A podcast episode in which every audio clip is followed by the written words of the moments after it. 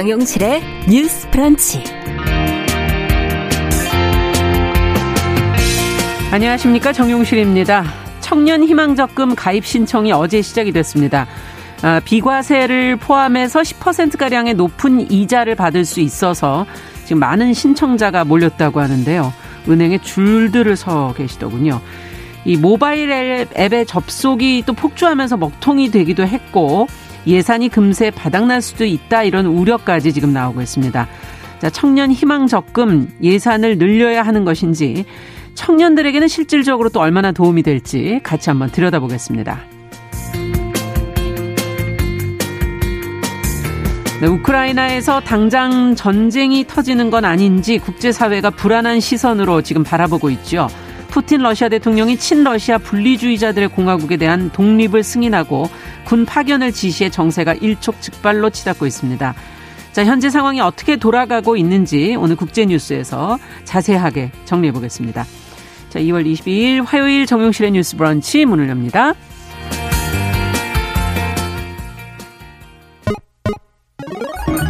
Ladies and gentlemen.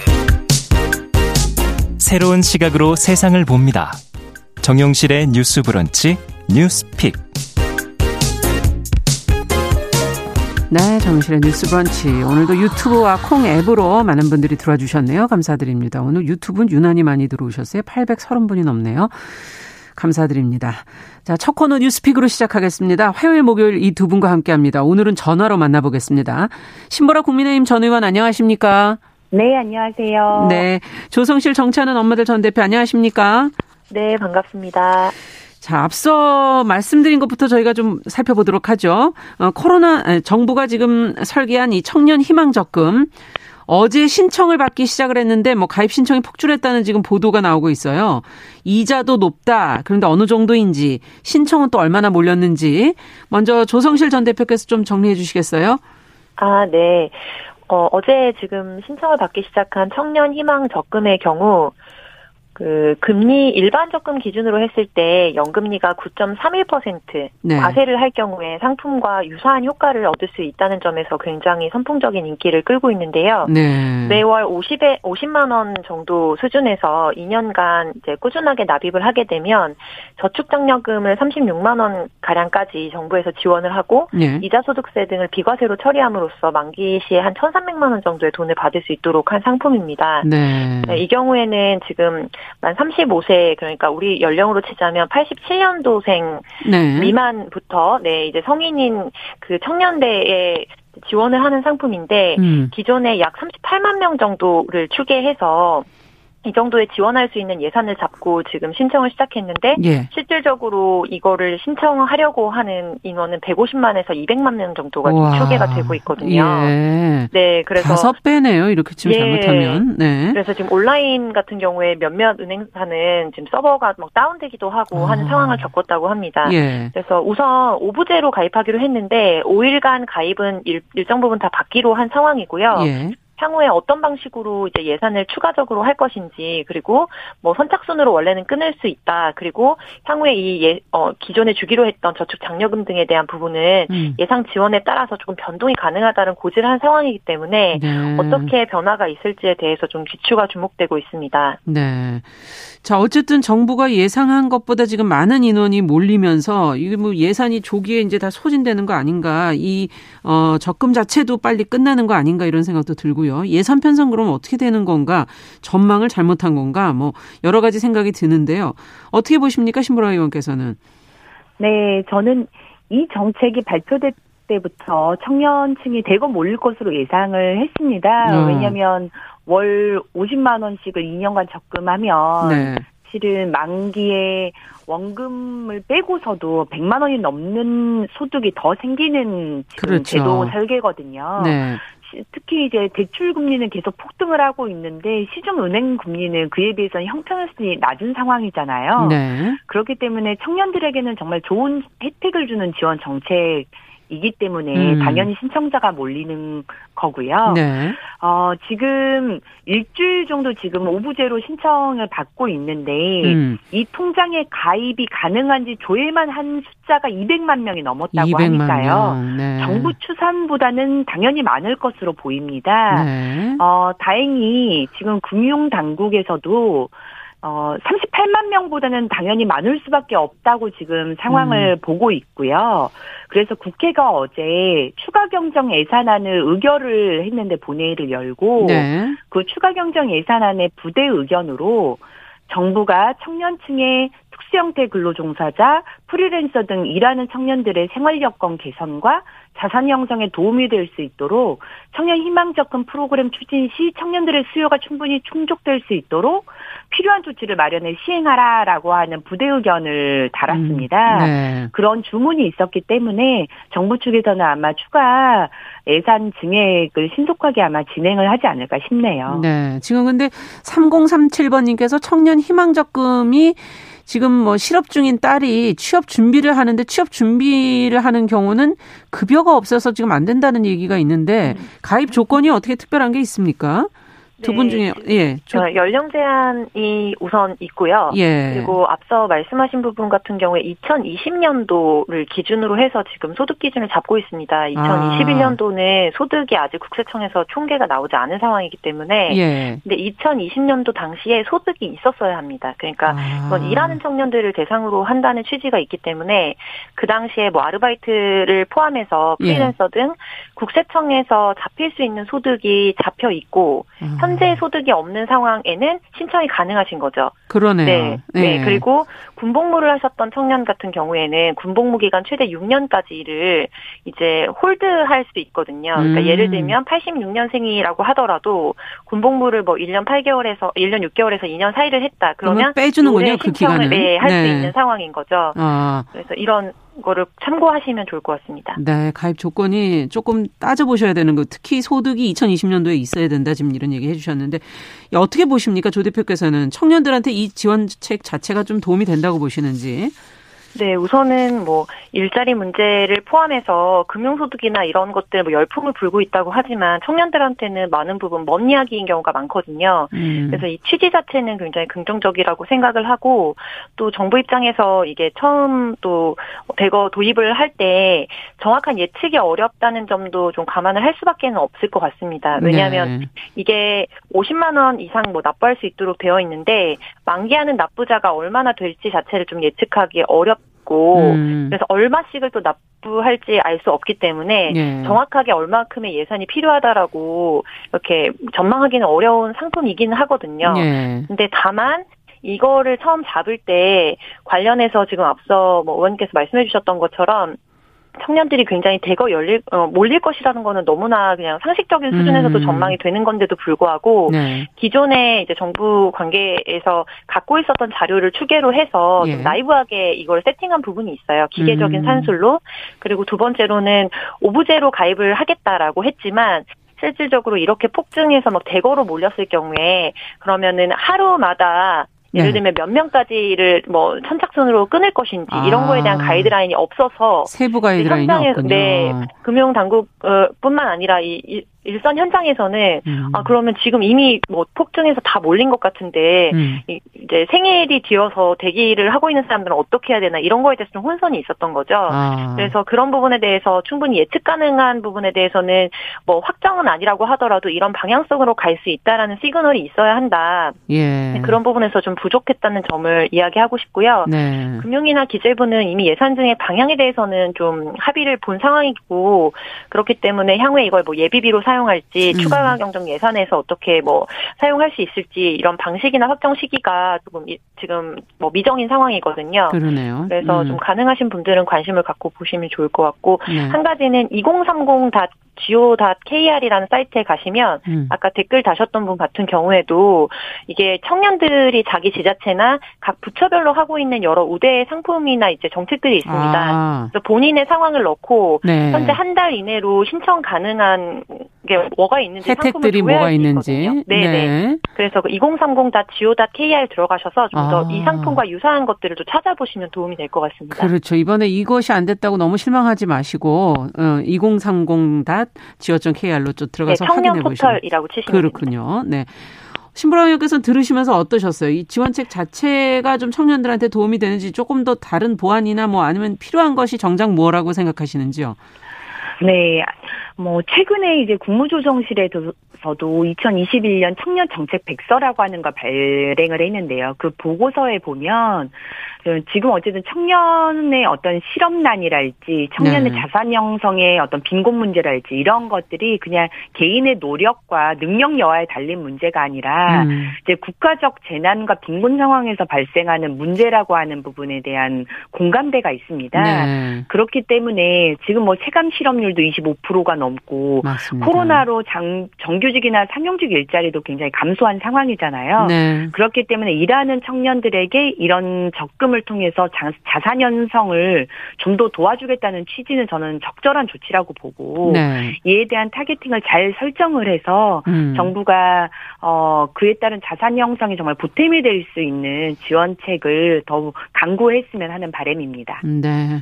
예. 자, 오늘 저희가 코로나십구 브리핑으로 조금 이제 시간이 없어서 조금 짧게 좀 알아보고요. 두 번째 뉴스로 또 가보도록 하겠습니다. 앞으로도 청년 관련 대책들은 저희가 좀 짚어보면서 네. 더 살펴보도록 하죠. 네. 자, 두 번째 코로나십구에 지금 확진된 임신부들이, 임산부들이 지금 산부인과 병원에를 가지를 못하고 위험하게 지금 출산하는 일이 많다는 보도가 나왔어요. 도대체 어떤 상황이 벌어지고 있는 건지 또 어떤 요구와 지적들이 지금 현재 나오고 있는지 내용을 좀 들여다보고 싶습니다. 신보라 의원께서 좀 정리해 주시죠. 네. 지금 코로나십구에 확진이 된 임산부의 경우에는요. 예. 코로나십구 전담병원 중에서도 극히 일부인 산부인과 병동에서만 분만을 할 수 있는 상황인데요.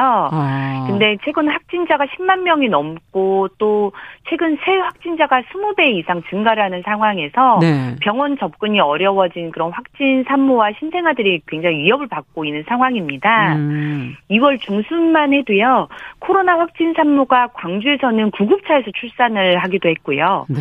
구미에서는 보건소에서 긴급으로 임시시설을 갖춰서 출산을 하기도 했습니다. 아. 모두 분만을 받아주는 병원을 찾다가 진통이 심해지, 심해지니까 긴급하게 출산을 하게 된 것이죠. 그렇겠네요. 예, 창원에서는 코로나 확진 산모가 제주도까지 소방 헬기로 이송이 돼서 출산을 준비하기도 했습니다. 오.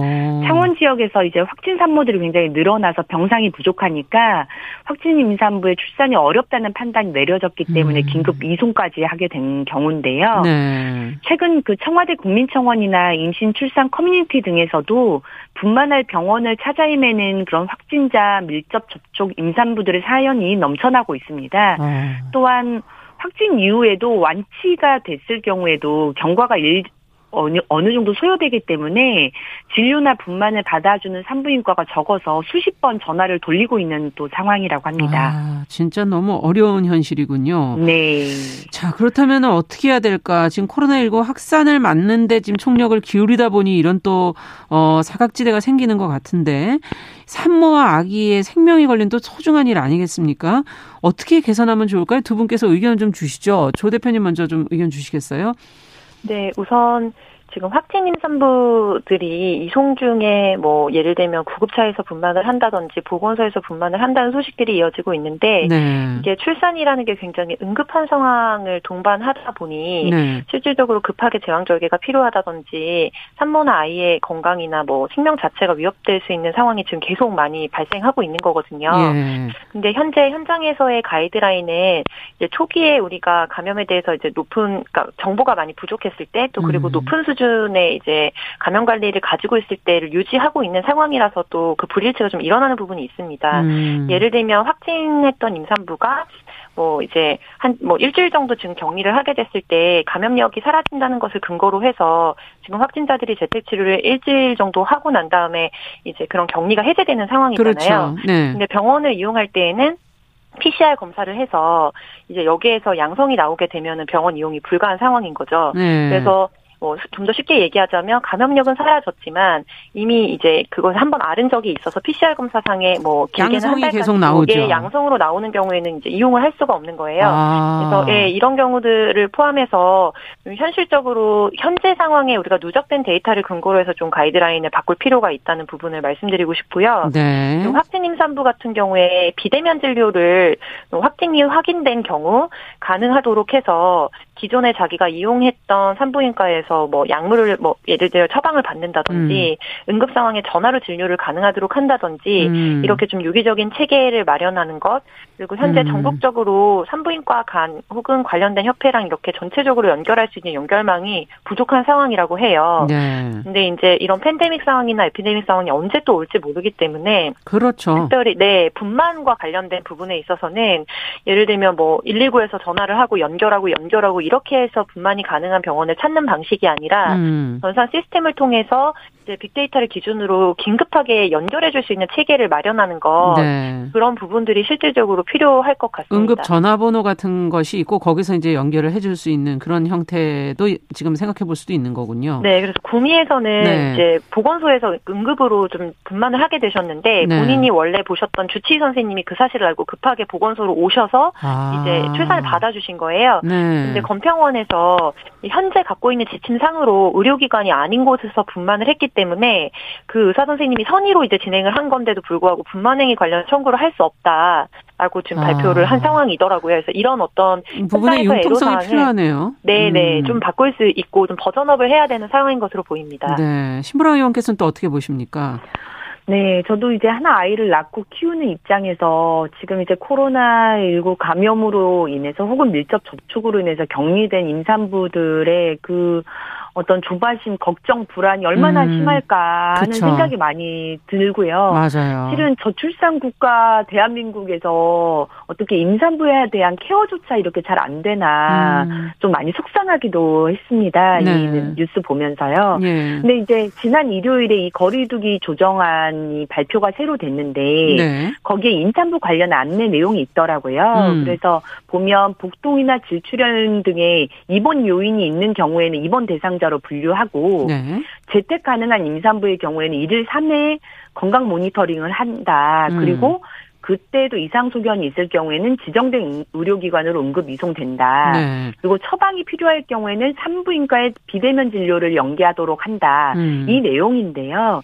사실 지금 이 거리두기 조정안에 대한 확진 임산부에 대한 안내가 있다 하더라도 음. 현장에서는 이것도 잘 진행이 되고 있지 않은 실태가 지금 보고가 많이 되고 아, 있습니다. 네. 그래서 재택치료를 하더라도 그 이제 일일 삼회 뭐 모니터링을 하잖아요. 예. 근데 모니터링 하시는 분들이 지금 이 전화하시는 분이 임산부인지를 모르는 분들이 태반인 거예요. 아. 그래서 그냥 일반적인 그냥 건강이 어떠냐 이런 정도의 일반 모니터링을 거지. 하는 거군요. 네. 네. 임산부에 대한 그걸 맞춤형에 대한 질문을 하지 않고 음. 또한 그걸 질문하는 사람 이 있는 그 병원조차도 산부인과가 없는 병원인 곳도 아, 있어서 네. 이게 건강 모니터링 형편시 진행되고 있다라고 하는 부분, 이 부분은 정말 시급히 개선을 해야 될 것 같고요. 그러네요. 네, 전문가들 여러 지금 제언들이 나오고 있는데 정말 어, 보건당국에서 귀를 많이 기울이고 보완을 해야 될 것 같습니다. 그래서 네.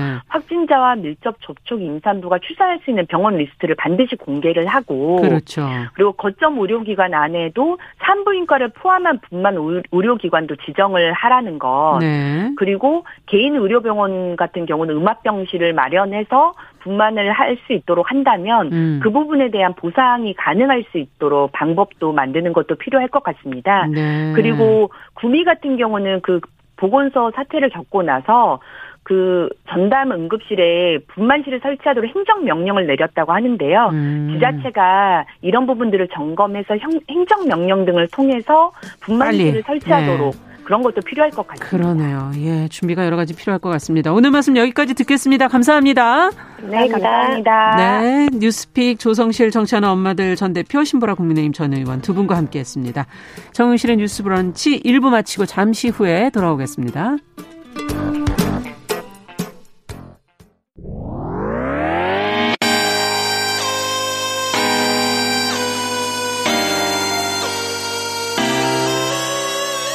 어떤 사람들은 삼루에서 태어났으면서 자신이 삼루타를 친 것처럼 생각하며 살아간다라는 음. 말이 있어요. 삼분 즉석칼을 만들듯이 법안을 뚝딱뚝딱 잘 만들어내시는 분들이 왜 여기에 대해서는 음. 이렇게 직무유기를 하고 있을까 그런 문제가 들고 따끔하게 이 여성 팬티에 달려있는 정체불명, 의미불명의 리본에 대해서 생각을 하게 됩니다. 도대체 이 아이는 왜 있는가. 경쾌하게 정말 그런가요? 외신도 당황한 거죠. 이 사건을 보고 예. 도대체 한국에서 무슨 일이 벌어지고 있는 거냐. 음. 이거 한국의 성보수주의 때문 아니냐. 할 말은 하면서 같이 고민해보면 고민해보겠습니다. 세상을 보는 따뜻한 시선. 정용실의 뉴스브런치. 네, 정용실의 뉴스브런치 듣고 계신 지금 시각 열한 시 삼십일 분입니다. 이번에는 시인의 눈으로 뉴스와 세상을 보는 시시한가 시간이죠. 방수진 시인 전화 연결돼 있습니다.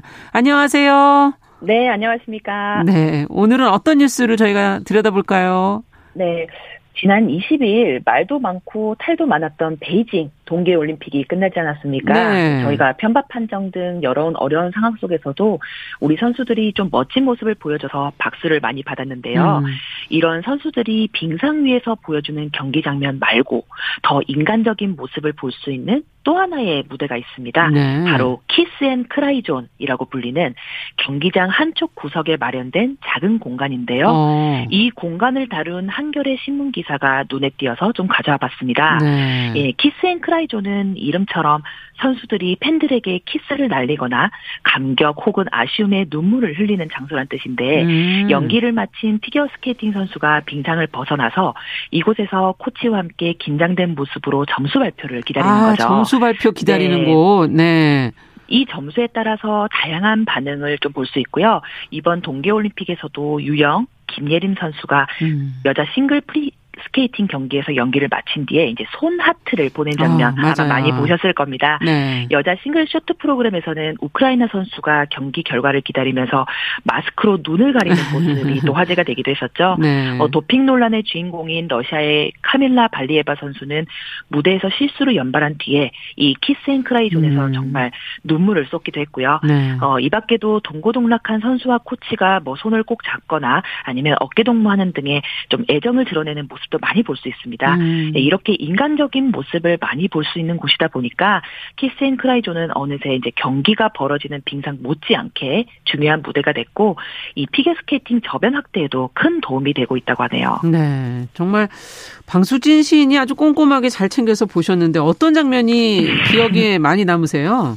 네, 맞습니다. 네. 개인적으로 피겨를 굉장히 좋아해서 이번 올림픽도 다 챙겨봤는데요. 네. 그중에서도 말씀드린 키스앤크라이존을 보는 재미가 참 적지 않습니다. 음. 하나같이 빙상 위에서는 좀 프로페셔널한 모습인데 맞아요. 이 키스앤크라이존에서는 인간으로 보여지는 그러니까 인간 아. 누구누구 누구로 보여지는 참 그런 유일한 공간이라고 생각하거든요. 네. 이번 동계올림픽에서는 좀 인상 깊은 선수 저는 사카모토 가오리 선수를 좀 꼽고 싶습니다. 왜요? 네, 보통 키스앤크라이존에서는 앞서 말한 이유로 피겨 선수 본인을 향한 관심과 집중도가 좀 생기기 마련인데 팬들은 그걸 이, 보려고 그러는 거죠. 네. 네. 근데 가오리 선수는 자신을 있게 한 코치진, 그러니까 카와하라 세이 코치와 음. 그레이 엄미츠코 코치의 사진이 붙은 부채를 들여보였어요. 어. 그래서 아, 저 무, 어, 무대와 그리고 저 선수를 만든 조력자들을 볼 수 있었죠. 그래서 음. 아, 자신을 있게 한 빙상에서는 자신이 주인공이지만 이 키스앤크라이존에서만큼은 음. 자신을 있게 한 소중한 사람들을 좀 돋보이게 해주고 싶었던 아. 그런 배려가 엿보이는 행동이 아니었나 싶습니다. 그렇군요. 그렇다면 뭐 이제 저희가 이번 동계올림픽이 아니더라도 좀 넓혀서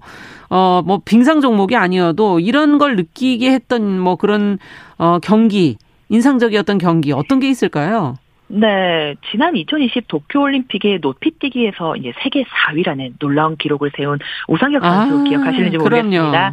저는 우상혁 선수 굉장히 팬이기도 한데요. 네. 그 키스앤크라이존, 즉 어, 성공했을 때 어떤 모습이 아니라 음. 그 결과를 기다리는 모습에서의 모습도 굉장히 인상 깊었습니다. 음. 그 우상혁 선수가 이 미터 삼십칠 미터, 이 미터 삼십칠 센티미터에 실패한 후에 음. 활짝 웃으면서 툭툭 털고 일어나 괜찮아 이걸 외치면서 이 미터 삼십구 센티미터 최종 실패 후에도 맞아요. 미소를 잃지 않고 오히려 카메라를 향해서 거수경례를 하는 모습이 아. 굉장히 많은 사람들에게 감동과 어, 희망의 메시지로 좀 전달됐다고 저는 생각이 듭니다. 네, 정말 뭐 어떻게 보면 씩씩하고 저희가 바라는 것보다 더 한결 더 나간 음. 모습 보기 좋았는데 맞습니다. 스포츠도 그렇지만 뭐 사실 삶의 곳곳에서 이런 장면들이 많지 않나 뭐 이런 생각도 들어요. 네. 오히려 그런 부분에서 더 음. 극적인 장면이 많이 나오지 않나 이런 얘기도 하는데요. 네. 제가 오늘 그래서 이런 중국 속담 하나를 좀 준비해봤습니다.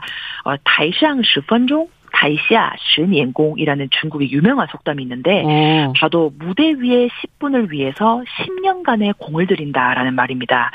즉 십 년간의 정확한 시간이 아니더라도 각고의 시간과 노력 끝에 무대 위에 십 분의 연출이 드러난다라는 얘기입니다. 아. 즉 겉으로 화려해 보이는 모습 뒤에는 숱한 시간의 눈물과 땀이 버무려져 있다는 뜻이기도 한데요. 맞아요. 우리 인생의 모든 화려함 속에는 그것을 가능하게 한 진정성과 열정의 시간들이 있다는 것이고 저는 어쩌면 인생의 의미 역시도 이 멋진 결과가 음. 아닌 감동의 과정 속에 있지 않나라는 생각이 더불어 들었습니다. 그러네요. 말씀해 주신 키스앤크라이존이 살짝이지만 그 화려한 그 선수들의 그 이면을 잠깐이라도 볼 수 있는 눈물을 볼 수 있고 초조함을 볼 수 있는 우리랑 같은 인간이구나 이런 느낌이 네. 들게 되는 그런 순간이구나 이런 생각이 다시 한번 드네요. 맞습니다. 네. 참 또 어떤 성과를 만들어내기까지는 혼자 할 수 있는 건 없다는 생각도 들기도 하고요. 네, 맞습니다. 저는 사카모토 가오리 선수 예시를 든 게 바로 저희가 말씀드렸던 이 인간과 삶에 대해 바라보는 생각의 지점에 좀 교훈을 얻을 수 있다고 생각하는데 사람은 절대 혼자만의 힘이나 능력만으로 성장하기는 어렵잖아요. 음, 그렇죠. 이 최고의 자리나 어, 최상의 능력은 음. 단순히 주인공 한 명의 노력의 결과라기보다는 숱한 좌절과 고통의 과정 속에서도 끊임없이 주인공을 믿고 의지하고 맞아요. 또 응원해줬었던 그 조언자, 조력자들의 역할과 사랑이 있었다는 것을 저는 이번 올림픽을 통해서 음. 좀 다시금 느끼게 했던 게 아닌가 싶어요. 네. 자신을 있게 해준 코치님을 언제나 잊지 않겠다는 그 가오리 선수의 의지 굉장히 인상 깊었습니다. 네. 자, 그렇다면은 우리 방수진 시인의 삶 속에서도 혹시 이런 순간이 있었나요? 한번 떠올려 보시죠. 네, 맞습니다. 돌이켜 보니까 예. 저한테도 키스앤크라이존 숱하게 있었던 것 같더라고요. 어, 저뿐만 아니라 음. 뭐 예를 들자면 어, 상대의 선택을 기다리는 남녀의 모습에서도 이런 키스앤크라이존 예. 있을 수 있을 것 같고, 뭐 무사한 회복을 기대하는 의사 선생님의 마음도 그럴 것이고요. 음. 여러 일이 있을 수 있는데 제 경험을 빌어 말씀드리자면. 어, 첫 번째는 신춘문예를 준비하면서 아. 제가 작품을 투고한 다음에 당선 결과를 기다리던 순간이 아니었나 싶습니다. 어, 네, 그리고 둘째는 중국 유학 당시에 음. 어, 석사 논문 통과를 기다리면서 굉장히 초조한 시간을 보냈을 때 네. 그때도 나름 키스앤크라이존이 아니었나 싶고 제 나름대로는 최선을 다했기 때문에 뭐 기대와 걱정을 동시에 가지고 있었지만 뭐 다행스럽게도 만족스러운 결과가 있어서 저에게는 키스앤크라이존이 좀 좋은 결과로 어, 네. 기억으로 남아있지 않나 싶습니다. 자, 그럼 여기 어울릴 만한 시가 어떤 게 있을까요? 네, 오늘은 이중관 시인의 구부러진 길을 준비했는데요. 네. 네, 아나운서님 낭독을 저희가 들어보고 마저 말씀 나누는 것이 좋을 것 같습니다. 네.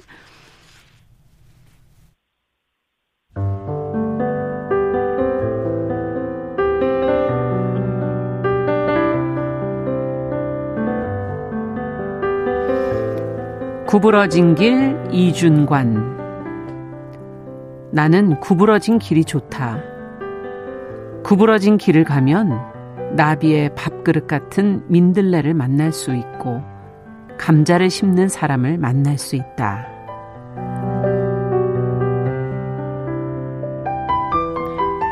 그 구부러진 길처럼 살아온 사람이 나는 또한 좋다. 반듯한 길 쉽게 살아온 사람보다 흙투성이 감자처럼 울퉁불퉁 살아온 사람의 구불구불 구부러진 삶이 좋다. 구부러진 주름살에 가족을 품고 이웃을 품고 가는 구부러진 길 같은 사람이 좋다.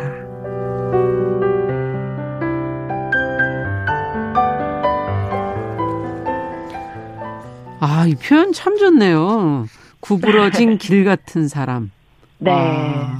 오늘 키스앤크라이존에 대한 말씀 나누면서 예. 저는 이 키스앤크라이존이 단순히 아이스링크 옆에서 순위와 점수를 기다리는 장소를 의미한다기보다는 음. 우리 삶 어디에도 존재할 수 있는, 그리고 반드시 존재해야만 하는 아주 중요한 순간이 아닐까라는 생각이 들었습니다. 네. 왜냐하면 우리는 각자 사회적 구조적 틀 안에서 어떤 직업이라는 이유로, 어떤 신분이라는 이유로 각자의 역할을 맡고 살아가잖아요. 네. 하지만 그런 틀 속의 자신이기 이전에 우리 모두는 희노애락을 경험하는 한 명의 인간이지 않습니까? 그럼요. 그런 의미에서 키스앤크라이존은 우리를 좀 성장하게 해주고 앞으로 나아가게 해주는 필수 불가결한 과정이자 계단일지 모르겠다는 음. 생각이 들었어요. 네. 뭐 자신의 노력의 결과에 웃고 또 울고 넘어지기도 하고 또 뛰어넘기도 하면서 한 단계 한 발자국씩 나아가는 게 아닐까라는 생각이 음. 들었고, 그런 의미에서 보자면 우리는 모두 반듯하게 닦여진 길이 아니라 구불구불 구부러진 길을 걸어가는 사람이 아닐까라는 아. 생각이 들었습니다.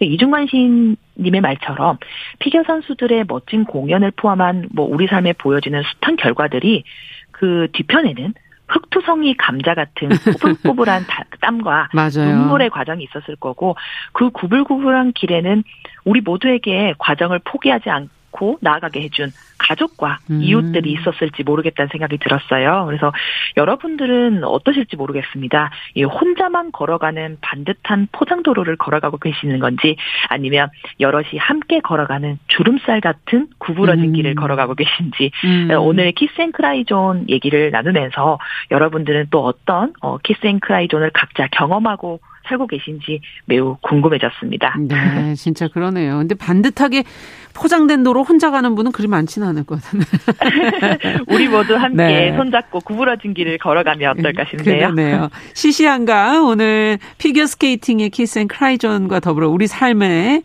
공간들을 한번 짚어봤습니다. 방수진 시인과 함께했습니다. 말씀 잘 들었습니다. 네, 감사합니다.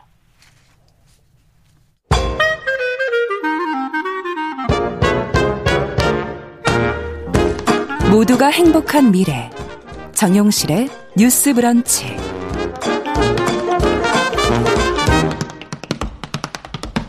네, 정용실의 뉴스 브런치 듣고 계신 지금 시각 열한 시 사십삼 분입니다.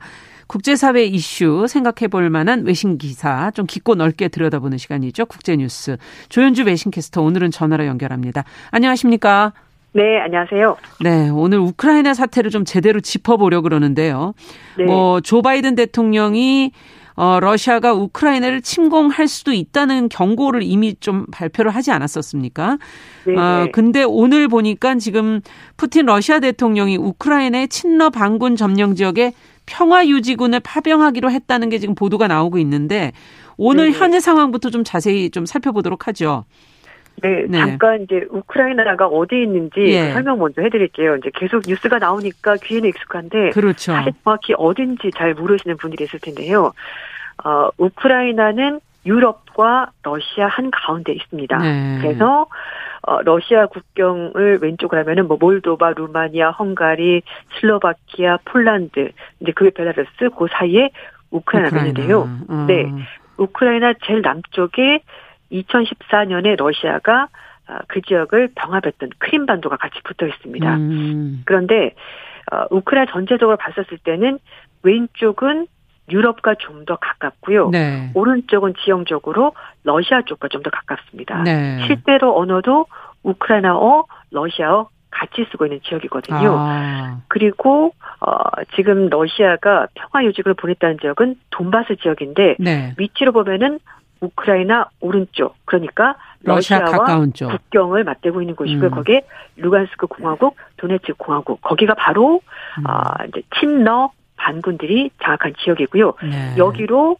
러시아가 평화유지군을 보내겠다라고 하는 겁니다. 네. 이 지역은 친러 반군들이 장악을 하고 있기 때문에 우크라이나 입장에서는 여기를 장악해야 되는 것이고요. 그렇겠네요. 이 두 곳은 독립을 해서 러시아와 좀 더 긴밀한 관계를 원하는 음. 곳이기 때문에 여기가 늘 약간 전운이 감돌고 실질적으로 물리적인 충돌도 계속해서 발생한 지역입니다. 네. 지금 러시아는요, 뭐 계속해서 군대를 우크라이나 접경 지역으로 이동을 시키면서 음. 십삼만 명 정도 군 병력이 배치가 돼 있다는 보도가 나왔는데 네. 최근 며칠 사이에 병력이 늘어나면서 십오만 명까지 병력 배치가 더 늘어났습니다. 늘어났다. 아, 네, 그렇군요. 뭐 오늘 뭐 새벽에 지금 그 평화유지군 진입을 명령했다는 그 보도가 막 쏟아져 네. 나오더라고요. 네, 맞습니다. 네. 음, 근데 지금 구체적으로 언제 실제로 평화유지군이 들어갈지는 아직 얘기가 나오지 않은데 어쨌든 아. 푸틴 대통령이 승리는 했다라고 얘기를 하고 있고요. 네. 그리고 또 푸틴 대통령이 말씀드렸던 돈바스 지역, 그러니까 친러 반군이 장악하고 있는 지역에 대해서 어, 이 지역들이 독립할 수 있도록 승인을 했다라는 보도까지 나오고 있습니다. 네. 말씀드린 것처럼 이제 이 지역은 지금 팔 년째 산발적인 교전이 이어지고 있는데요. 그 이제 뭐 우크라이나, 독일, 프랑스, 러시아 이렇게 해서 이 지역에 대해서 민스크 평화협정을 체결해서 음. 서로 좀 분쟁을 해결하자라고 말했습니다만 양쪽 모두가 서로가 아, 이 평화협정을 지키지 않았다라고 주장하면서 음. 산발적으로 교전이 이루어지고 있습니다. 그런데 푸틴 러시아 대통령은 그 우크라이나가 전적으로 러시아가 만들어낸 지역이다라고 주장하면서 러시아가 여전히 영향력을 행사하는 곳이다 이렇게 얘기를 하고 있습니다. 음. 그러면서 예전에 그 구소련은 없었다면은 우크라이나가 없었을 것이고 그렇기 때문에 우크라이나 여전히 러시아가 훨씬 더 친밀한 곳이다 이렇게 계속해서 주장을 하는 겁니다. 네, 그렇군요. 그러나 또 우크라이나 입장에서는 본인들 국경이기 때문에 또 거기에 대해서 네. 만약에 그 말에 대해 반발하기 시작하면 또 이러면 이게 무력 충돌로 갈 수도 있다 이렇게 보는 거군요. 네. 그래서 네. 일단 우크라이나 쪽에서는 지금 러시아 푸틴 대통령이 평화유지군 파병하겠다라고 하니까 아, 이제 유럽 쪽에 그리고 음. 어, 이제 국제사회 측에 조치를 좀 취해달라. 음. 뭐라도 좀 제대로 취해달라라고 얘기를 하고 있는데요. 그 전에도 한번 말씀을 드렸습니다만 이게 지금 우크라이나 사태이긴 합니다만 러시아와 서방 국가, 미국 이렇게 지금 긴장이 아. 고조되고 있기 때문에 우크라이나 입장에서도 너무 양쪽이 좀 거친 수사를 내뱉으면서 긴장이 점점 높아지는 것에 대해서도 음. 우려를 표시했거든요. 그래서 네. 전쟁으로 간단한 얘기는 제발 하지 말아달라라고 얘기를 하고 있는데 음, 어떻게 될지 러시아 대통령이 음. 이제 구체적으로 어, 평화유지군을 보낸다라고 하니까 좀 굉장히 긴장이 높아지고 있고요. 그러네요. 음. 그리고 나서 사실은 이 평화유지군 파견한다고 얘기하기 하루 전에 조 바이든 미국 대통령과 푸틴 러시아 대통령이 정상회담을 할 것이라는 보도가 나왔었습니다. 그랬죠. 네, 젠사키 백악관 대변인이 네. 조 바이든 대통령과 푸틴 러시아 대통령이 우크라이나 긴장 완화를 위해서 정상회담을 가지기로 원칙적으로 합의를 했다라고 이십일 날 밝혔거든요. 그러면은 만약에 지금 이런 상황이라면은 그 정상회담이 갈 가능성이 좀 줄어드는 거 아닐까요? 좀 가능성이 떨어지고 맞습니다. 그렇죠. 왜냐하면은 네.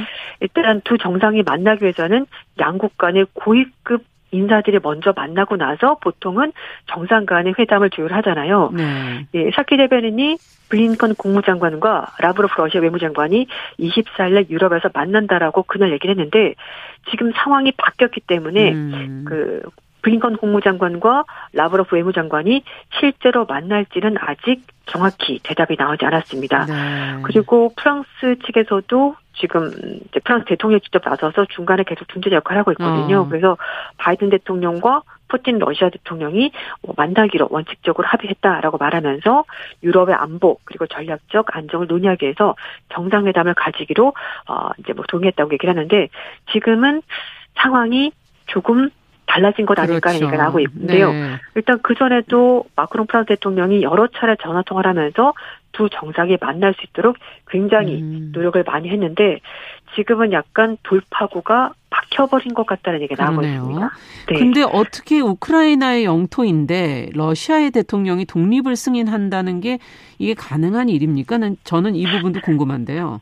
네, 맞아요. 그래서 얘기를 하는 것이 이제 말씀드렸듯이 앞에서 계속해서 러시아가 아, 이제 구소련 얘기를 하는 겁니다. 음. 그 전까지는 구소련 시절은 사실 러시아 우크라이나가 뭐 러시아 위성 국가라고 할 정도로 굉장히 가까운 사이였는데 네. 지금 현재는 그 문화적으로 언어적으로 동쪽은 여전히 러시아 쪽과 가깝고요. 음. 실제로 뭐 러시아 국민들도 많이 살고 있고 러시아어도 쓰고 있긴 합니다. 그렇다 그렇군요. 보니까 여기가 친러 반군이 장악하고 있고 그래서 러시아 쪽에서도 심정적으로는 아직까지 여기가 우리 영토다 이제 이런 식으로 주장을 하고 있고요. 그렇군요. 경제적으로도 러시아와 굉장히 아. 가까운 지역이 이 지역에 해당을 하고 있습니다. 의존을 많이 하고 있군요. 네, 맞습니다. 네. 그리고 이제 제가 말씀드린 것처럼 두 정상이 정상회담 하겠다고 하더니 갑자기 상황이 바뀌면서 네. 푸틴 대통령이 평화 일주를 보내겠다라고 한 것이 왜 상황이 바뀌었을까? 이렇게 그러니까 또 이거는 또 왜 그런 걸까요? 갑작스레 네, 생각이 드실 텐데요. 네.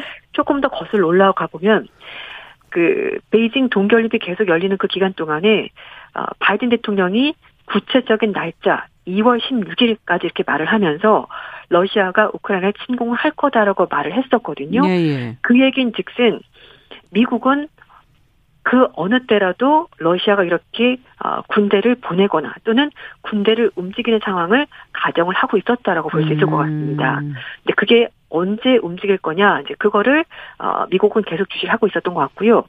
영국의 정보기관도 러시아가 우크라이나를 침공할 의도를 가지고 있었고 음. 어떤 식으로든지 푸틴 대통령의 계획이 시작이 된 것 같다라고 씨엔엔 방송이 전했습니다. 네. 영국의 총실 대변인은 러시아가 어떤 조건 또는 상황이 되면은 실질적으로 자신들이 세워졌던 계획을 실행에 옮길 것이라고 예상을 했었다라고 얘기를 하고 있고요. 네. 그리고 영국의 국방부 장관도 푸틴 대통령이 여전히 우크라이나에 침공할 수 있다는 강력한 정황을 가지고 있다라고 밝혔습니다. 음. 뿐만 아니라 이 국방부 장관이 영국의 국회의원들에게도 여러 가지 지표, 그러니까 모든 정황상을 뭐 증거들을 봤었을 때 러시아군의 규모, 대비태세가 음. 증가하고 있고 이걸 봤었을 때는 러시아가 충분히 언제든지 우크라이나를 공격을 할 수 있다라는 정황으로 볼 수가 있다는 거죠. 네.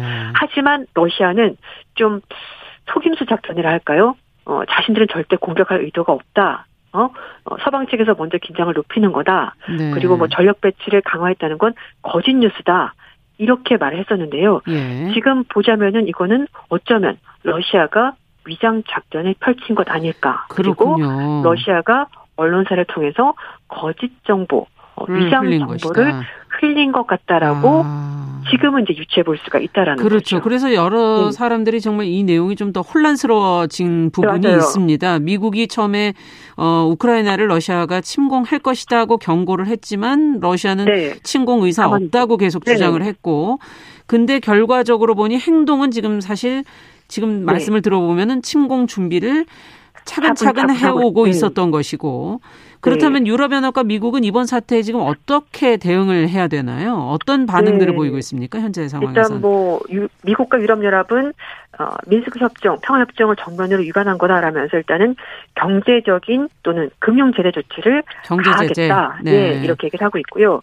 유럽연합도 공동 대응에 나서겠다라고 밝혔습니다. 아, 이제 러시아가 크림반도를 불법으로 병합한 지 팔 년이 됐는데 또다시 이렇게 추가 도발을 나선다면은 네. 유럽연합도 이제는 강력하게 미국과 공동 대응을 하겠다라고 밝혔습니다. 네. 그렇다고 해서 바로 제재를 나설 것 같지는 않은데요. 늘 얘기를 하는 것이 사실 전쟁이 일어나면 모두가 피해를 보는 겁니다. 그렇죠. 그래서 예. 외교적인 노력 이 부분은 계속 하겠다라고 미국도 얘기하고 있고요. 유럽연합도 같이 얘기를 하고 음, 있습니다. 네. 자, 결국 러시아가 이런 행동을 하게 된 이유와 배경은 어디 있을까요? 근본적으로는. 일단 러시아가 가장 강력하게 불만을 제시하는 것이요. 나토의 동진을 왜 막지 않느냐 이겁니다. 아. 네, 천구백구십년에 나토가 아, 그때 이제 러시아가 그 구소련 붕괴되고 나서 그 이후로는 소위 말해서 어, 구소련에 그 포함됐었던 위성 국가들이 어, 다 유럽 나토로 포함된, 들어갔죠. 네, 네, 네, 그거를 하지 않도록 하겠다라고 약속을 했는데 왜 그걸 안 지키냐는 겁니다. 근데 실제로 어, 이제 그 천구백구십일년이 지나고 나서 계속해서 동유럽 국가들이 나토에 가입을 했고요. 심지어 음. 그 벨라루스는 여전히 러시아와 굉장히 돈독한 관계 유지합니다만 그 외에는 에스토니아, 라트비아, 리투아니아 네. 이런 국가들은 이천사 년에 나토에 가입을 했었고요. 문제는 나토에 가입을 하고 나면 여기에 나토군이 주둔을 하게 되고요. 아. 나토의 기지가 생기게 되고 예. 그리고 폴란드 같은 경우에는 미군 기지가 들어왔습니다. 아, 그렇다 보니까 지금은 러시아 쪽에서는 위협을 느끼는 거군요. 네. 동유럽의 마지노선인 우크라이나 하나 남아있는데 아. 여기서 계속 우크라이나도 어, 친서방 정권에 들어서면서 계속해서 나토 가입을 얘기를 하니 러시아는 이것까지는 절대 용납할 수가 없는 것이고 아. 그리고 러시아 북쪽은 북극해가 있는데요. 그쪽은 또 북유럽이잖아요. 그렇죠. 다 나토에 가입된, 가입된 국가들이고. 네. 네. 그러니까 러시아가 나갈 곳이 없는 겁니다. 어떻게 보면 다 막혀있는 상황이 되는 그렇군요. 거죠. 그래서 그런 여러 가지 위협들 그리고 더 확장할 수 없는 러시아의 상황 이런 것들이 맞물리다 보니까 더 강력하게 강경하게. 우크라이나에서 음. 얘기를 하고 있는 것 같습니다. 그런데 그 배경에 또 중국도 있다 이런 얘기가 있어요. 네, 그 말씀하신 것처럼 그 베이징 동계올림픽 시작할 때 푸틴 러시아 대통령과 시진핑 주석이 만나서 굉장히 우호적인 분위기를 연출했잖아요. 네. 결국 어, 중국과 러시아가 이렇게 유대감을 표시하는 것이 우크라이나 위기를 통해서 미국과 유럽을 중국과 러시아 같이 협공해서 음. 위협할 수 있는 어떤 새로운 전선을 만든 것이고 음. 이게 어쩌면은 새로운 형태의 냉전의 전조가 아닌가라고 뉴욕타임즈가 분석을 아, 하고 있습니다. 네. 그렇기 때문에 미국이 자신들의 동맹국을 가지고 이렇게 중국, 러시아를 위협하는 것처럼 예. 러시아도 중국과 손을 잡고 서방 국가에게 대응하겠다. 이런 입장을 냉전 시대와 보이네요. 비슷하게 또 동맹으로 네. 서로 나누, 나누어지게 되는 것이다. 이런 분석들이군요. 앞으로는 네, 그러면 어떻게 될까요? 물리적 충돌이 발생할 가능성이 있다고 보십니까? 실제로? 일단은 물리적인 충돌 가능성에 대해서 제로라고 말할 수는 없습니다. 사실 아. 왜냐하면 이제 푸틴 대통령이 굉장히 강력하게 나오고 있기 때문이긴 한데요. 예. 그렇지만 문제는 말씀인 것처럼 끝까지 외교적인 노력을 어, 가지고 가겠다라는 것이 음. 서방 국가 입장이기도 한데 문제는 이것도 쉽지가 않을 것 같습니다. 음. 왜냐하면은 일단은 우크라이나에서 전쟁 발발 가능성을 떨어뜨려야 되고요. 그렇죠. 또 하나는 러시아가 늘 주장하는 것이 러시아의 안보를 지켜달라. 네. 이 얘기는 나토의 동진을 막아달라는 건데 그 부분에 대해서 나토는 각 국가가 개인적으로 결정할 사항이지 나토 알겠습니다. 차원의 우리가 이래저래 할 수 없다고 하기 때문에 이것도 약간 좀 힘든 부분이 남아있습니다. 네, 음. 지켜봐야 되겠네요. 국제뉴스 조현주 외신캐스터와 함께했습니다. 말씀 잘 들었습니다. 네, 감사합니다. 네, 정용실 뉴스 브런치 화요일 순서 마치겠습니다. 안녕히 계십시오.